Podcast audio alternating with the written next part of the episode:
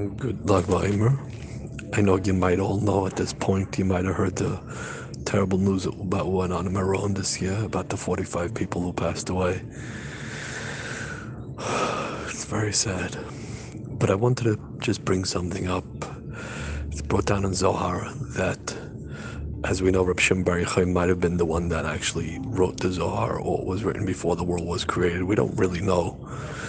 But it's written there that 45 people are going to die celebrating Shimon Bar Yochai, the Hilula of Shimon Bar Yochai. And it says that they were part of the neshama of Shimon Bar Yochai. I know it's something we don't really understand, it's something we can't understand.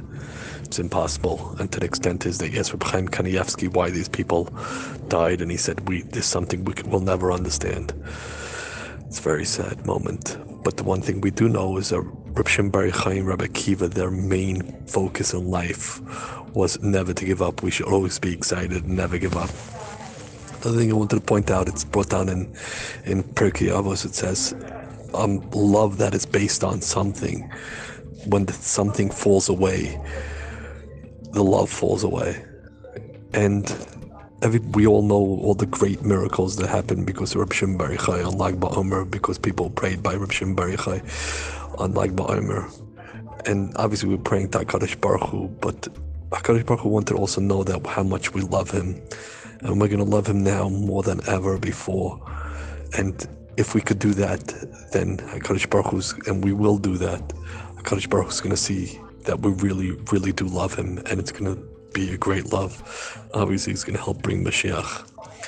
Last night I spent time in Skver and Square, where the Skver Rabbi was uh, lit the the big fire, and there was a lot of singing and dancing, and a lot of there it was a very happy, great celebration. There were thousands of people there. Generally speaking, in Skver, they do not use smartphones they're very anti-smartphones. So I saw a guy. I'm to the extent even one of my phones rang, and I realized I put it away quickly. There was a guy standing like a little bit in front of me, and so I'm, and I'm watching while he's taking video with his smartphone, trying to figure out why they're letting him go. And then at some point, I realized what was going on. I'm looking while he's using his his smartphone, and I realized that there's a picture on his screen of somebody in a hospital bed and i realized at some point that it's actually not it's not he's not videoing he's actually uh, like facetiming or something with this kid who's in the hospital bed connected with ivs and stuff. Looked very very sick. I don't know if it was a boy or a girl. Didn't look very old in age and every couple of minutes somebody would come check up on that person who clearly could not really respond that well but that person was obviously enjoying watching this great big celebration. And i thought to myself i should give him something. Maybe he needs he's collecting something i should give him some money for a charity or something to or something to buy a present for the for the child. I was going to give him a $100, and before I have the chance to take the $100 out of my pocket, he disappeared. And I thought to myself, I said, we have mitzvahs to do. And I just lost out because I was thinking too much about it, of doing this mitzvah.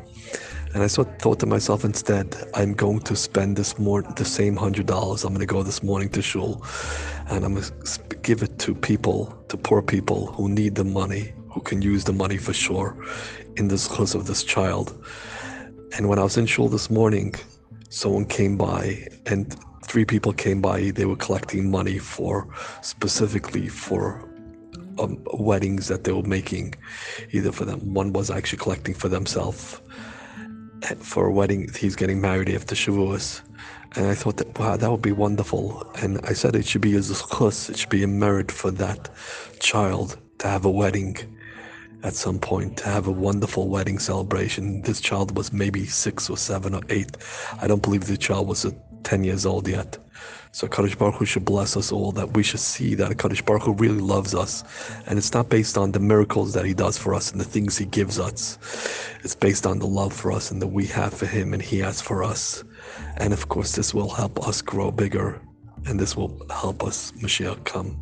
Everybody should have a tremendously happy, successful rest of your day. Thank you. Good